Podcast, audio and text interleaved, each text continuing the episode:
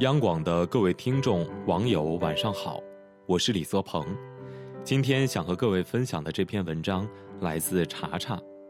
发朋友圈从来不是为了取悦谁。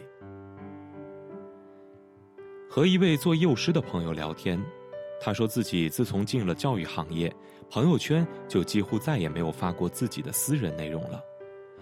以前他喜欢晒自拍，晚上吃宵夜聚会之类的，也会拍照片秀一秀，可就是因为这些生活化的内容，他被园长严肃地批评过一次，说这样容易让家长觉得这个老师不够稳重。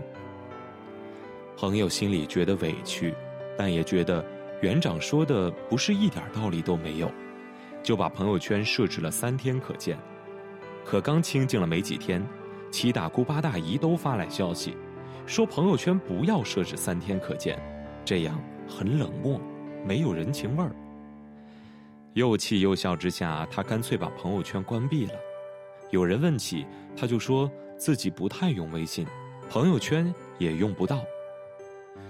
我说原来是这样啊，那天我点开你头像，什么都没有，把我吓了一跳，还以为不知道什么时候被你拉黑了呢。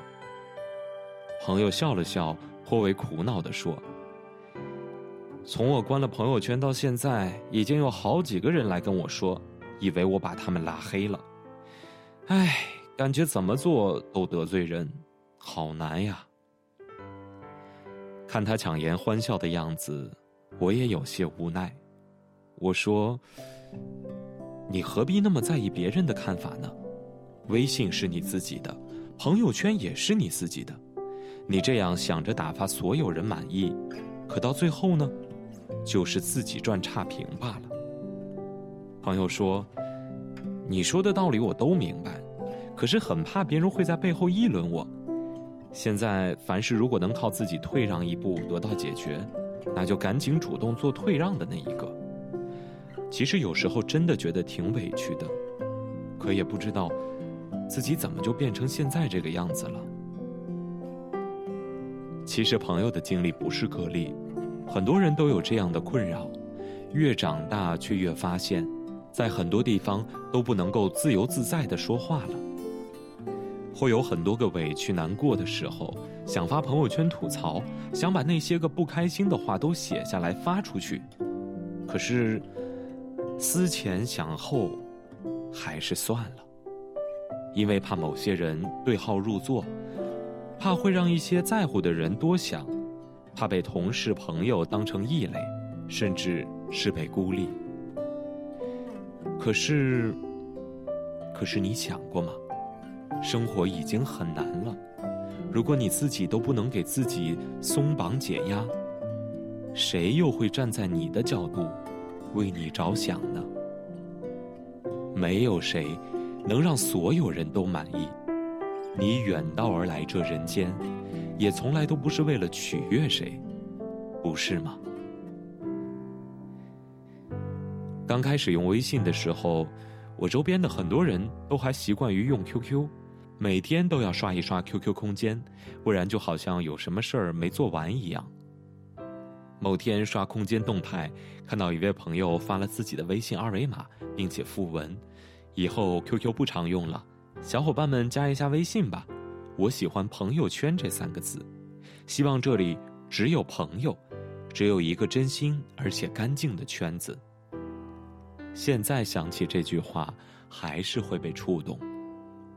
我知道现在的朋友圈已经不再仅仅只有朋友，但想想我们最初用微信发朋友圈的初心，无非就是2点，一是分享，一是记录。我们在这里分享自己的3观和状态，期待与志同道合的朋友达成默契，也愿意让大家看到自己最真实的一面。我们把它当做一个储存记忆的地方，一些碎碎念也好，随手拍下的美食美景也好，它见证着我们曾在某时某刻做过什么样的事，有过什么样的心情。初心就是这么简单，不是为了迎合谁，更不是为了取悦谁，只是为了有这样一方小天地，做一个真实而鲜活的自己，我们太过在意别人的时候，往往就容易弄丢了自己。感情里是这样，朋友圈里也是这样。把那些困扰着你的枷锁都卸下来，你才能找回最初的自己。朋友圈像一个人的微型名片，这里呈现什么，完全由你做主，你自己说了算。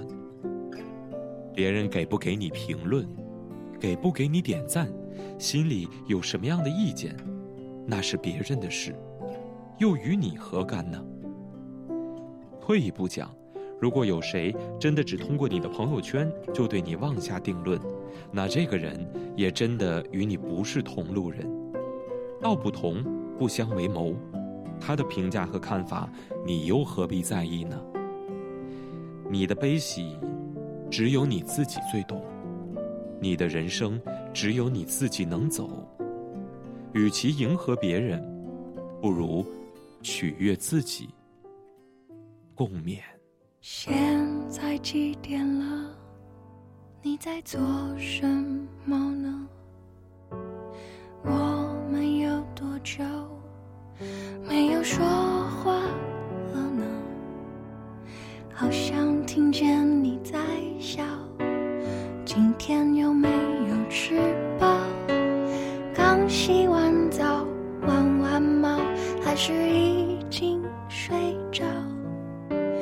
好想闻到你味道，看看以前拍的照，不知道你现在好不好，有没有少了点烦恼。mon chéri, tu me manques, bonne nuit, bisous, bisous.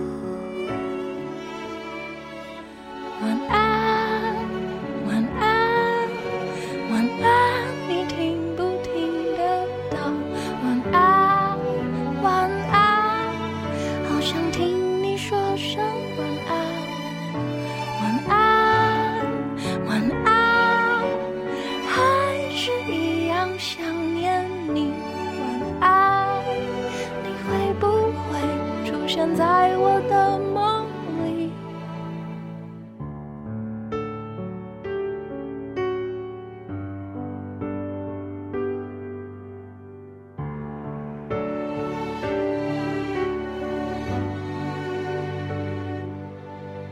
现在几点了？